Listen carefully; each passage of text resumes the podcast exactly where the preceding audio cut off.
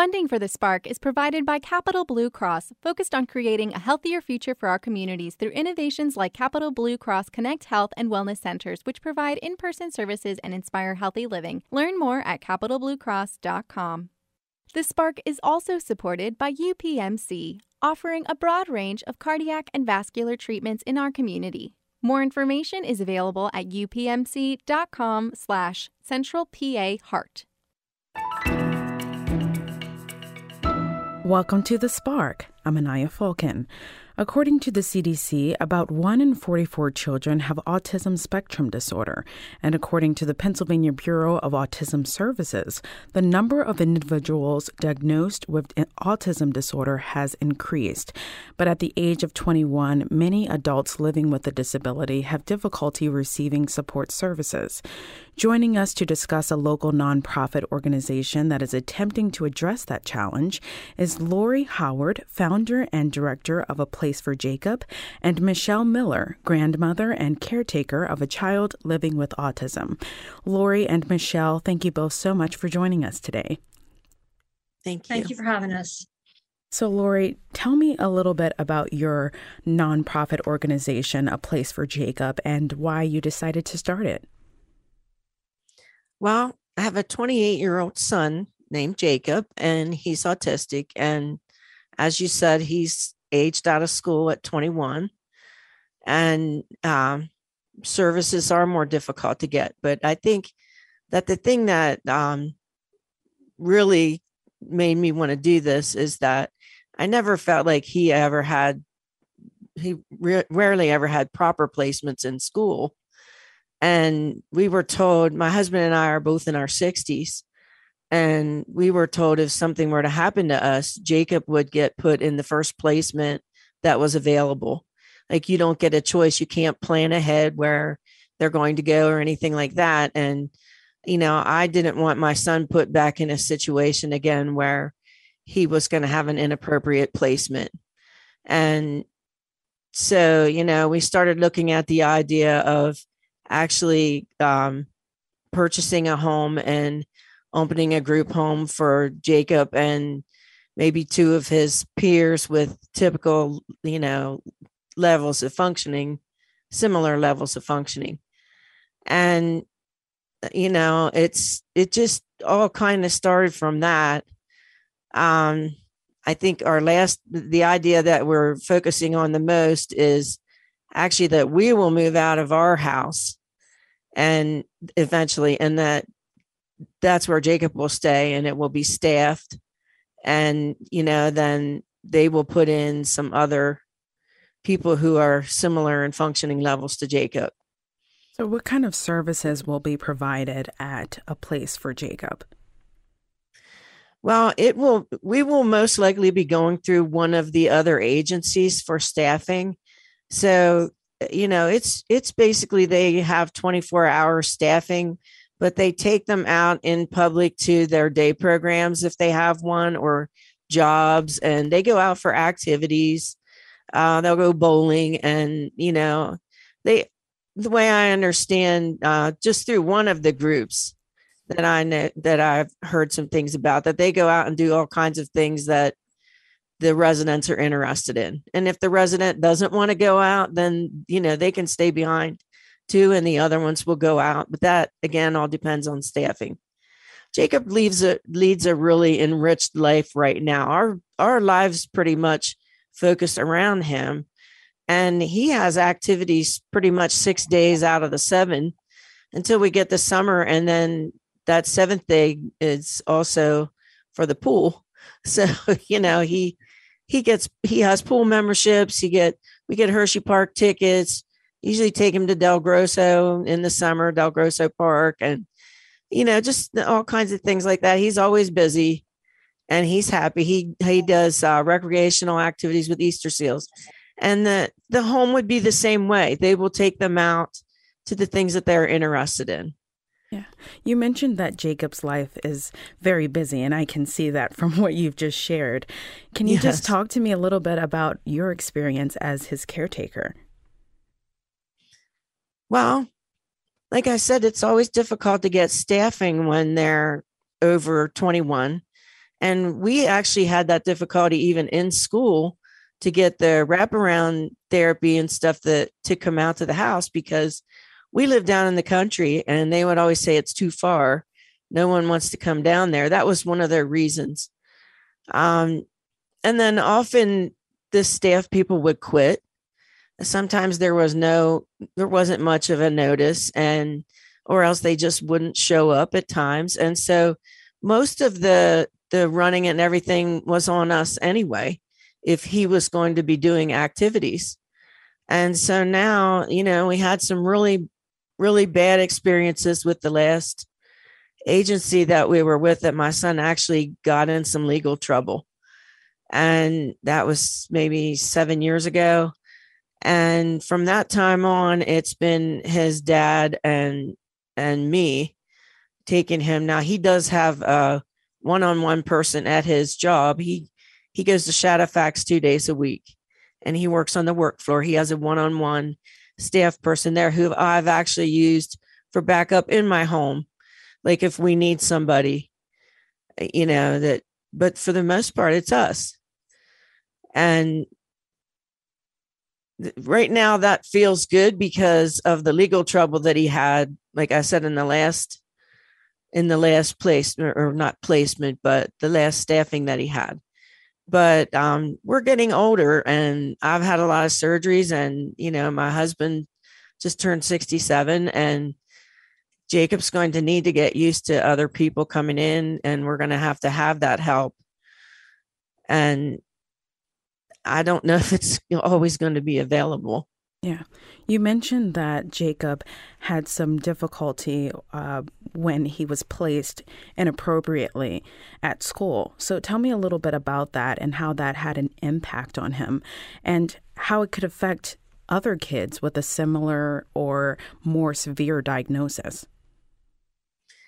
I think that when people look at autism, they look at the big picture and that everyone who's autistic has the same characteristics or qualities or to the same level. And that is not true. If you meet one person with autism, you've met one person with autism. And the problem in school was that the placements were the, Jacob didn't have a lot of behavioral problems in the beginning when he was in school. But then if, if there's a, a person in the classroom who is having constant meltdowns, you know, temper tantrums. We had one at one point that would actually pick up the tables and the room dividers and throw them across the room. And all the other students would have to be cleared from the room. And Jacob and one of my friend's daughter, they their year before had been fine. And then the next year, when this particular person was introduced to the classroom, they both started having all kinds of behavioral issues. And he didn't want to go to school. He would tell them he was sick and want to go to the nurse. And we'd go in to pick him up, and he'd skip out of the building, want to go out for lunch. He wasn't sick. He just wanted out of there. And, you know, it's not a good environment for them to be in all day. But then, you know, they'll mimic that behavior. They'll see that person's doing that, then they'll do it too. And it carries over to home. So what are some of the obstacles that you are seeing that adults with autism face when trying to receive these services? Well, Silas is now fourteen. Um, he was uh, diagnosed with autism at about three and a half. And we've been through uh, many different programs over the years. And honestly, they've done a decent job of putting the programs and support in place for children with autism. But not too many years from now, the behavioral health system is going to find itself overwhelmed and overrun with grown autistic adults with limited to no support and no idea of how to survive and nowhere to go for help. Unfortunately, the uh, programs are very few and far between. The funding is really minimal at best, and the waiting lists are very long, both in names and in the, the time it takes to get approved for help.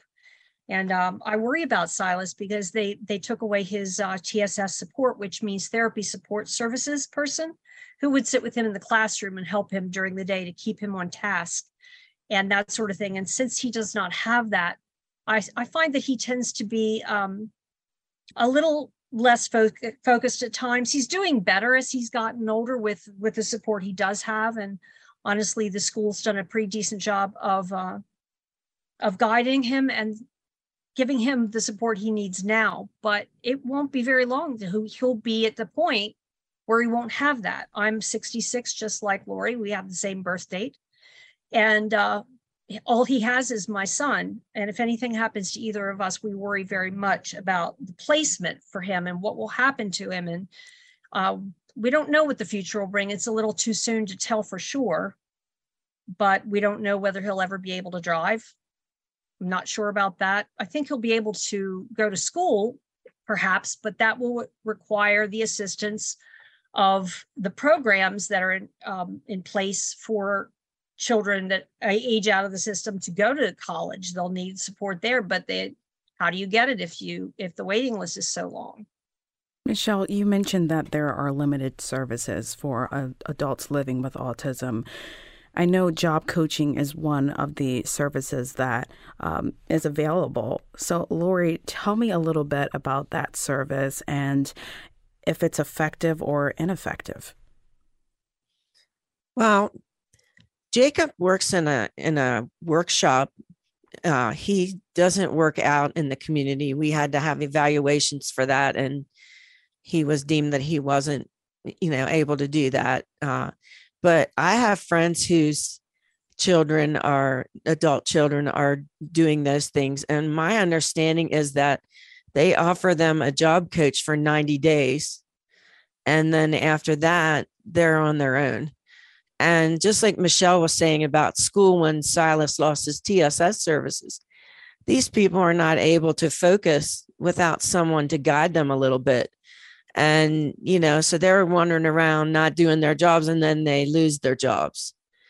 And, you know, that seems to be a big, a big thing, that a lot of them will have jobs for short periods of time. And then maybe they'll say something inappropriate or, uh, you know, reasons like that, they'll lose those jobs. And it becomes more and more difficult to find places who will employ them.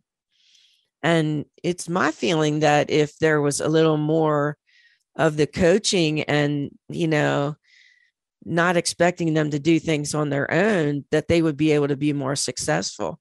The way it stands right now, like I just mentioned with Jacob, in order for Jacob to be allowed to stay in the workshop area, he had to have these evaluations to see if he was able to go out and work in the private sector, because if they are, they're not allowed to go to the workshops and like he, he participates in. And Jacob didn't pass that evaluation. So he's allowed to stay where he is and he loves it. But if they deem that they're able to go out and work in public, they're not allowed to be a part of programs like Jacob's. Then they're expected to go out and work in public. And, you know, these, like I said, these parents are so frustrated because they'll have the job for a few months. The coach is gone, and so is their job. Michelle, what do you believe should be in place to make the world a more supportive place for people living with autism? Uh, well, there, there's a lot of things that come to mind. Um, first of all, when the, the child turns twenty-one and becomes a, an official adult, they no longer qualify for the aid that they got through the Disability Act. They can keep Medicaid for their health benefits, but they no longer cover the autism aid, like your therapy service and that sort of thing. Now, you can apply for an autism wa- waiver, but there is a ten-year wait list for the waiver, with strong possibility the wait could be much longer. Wow. So who covers the cost of the therapist? Who covers the cost of transportation services? That's an out-of-pocket expense for whatever family members or caregivers are left to take care of them.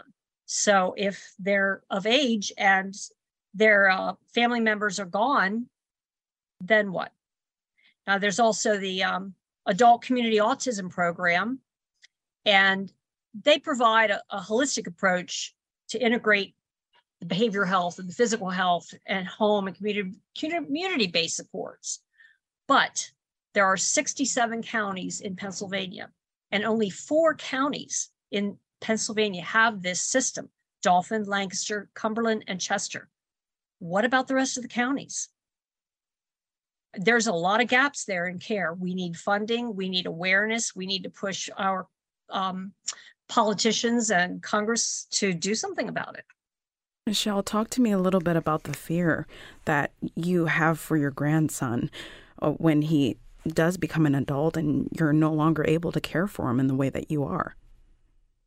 Well, one of the ways it works for us as a family, we live in a, in a single home with two apartments. We have our own spaces, and I we do a tag team kind of system where his dad leaves in the wee hours in the morning for his job. So I get up really early and get him, you know, oversee him getting dressed, medications, breakfast, every, all his supplies for school and everything, and get him on the bus. And then his dad gets home right around the same time he does and takes over. And then we have some care arranged for the summer. He goes to a, a, a, a um, program called Amazing Kids Club. They have two locations. They're totally nonprofit. There's one in York and there's one in Hanover. He's at the Hanover location.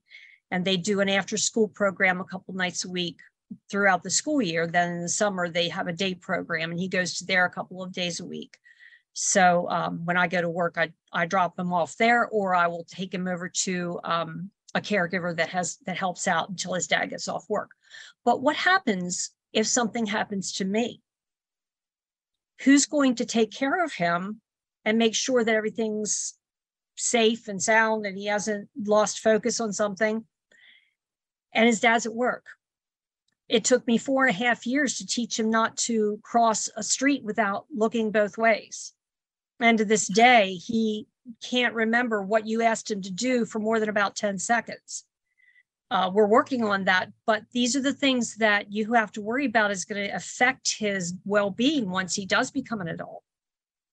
Again, it's too early to tell. He is only fourteen, and he's doing much better, but it's a slow process. Mm. He, he is a delightful kid. He really is, and he's very smart, much smarter than people really give, give him credit for, and that's kind of typical with the, uh, autistic kids. Don't you agree, Lori?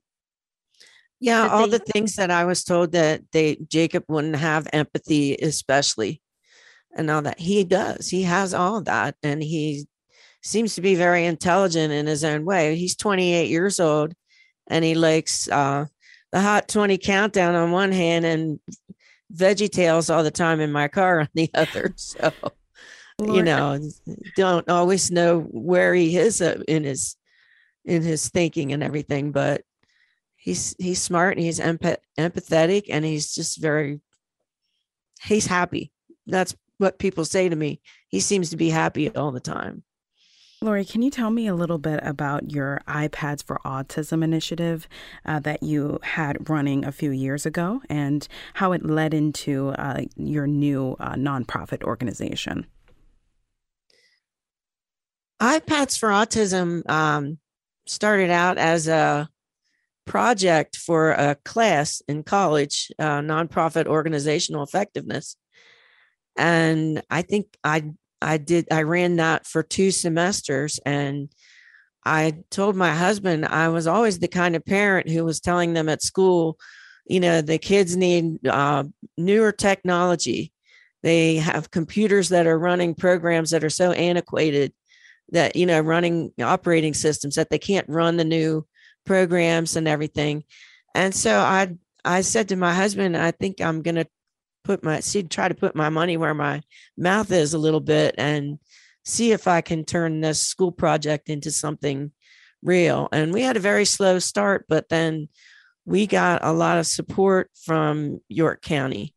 We got some uh, very nice grants, and we were able to place, I think it was about one hundred thirty iPads into most through the I U, some through the schools that aren't I U. Talk to me a little bit about your fundraising event that you have coming up for A Place for Jacob. We are having a bowling fundraiser um, on April the twenty-seventh at Laser Alley's in York. Um, it's two hours of unlimited laser tag and bowling. And then we have all kinds of donated raffle items and things like that. And it usually ends up being like a big party. Um, with a lot of friends coming together and then other new people coming in. Um, we end up with a lot of people from the autism community.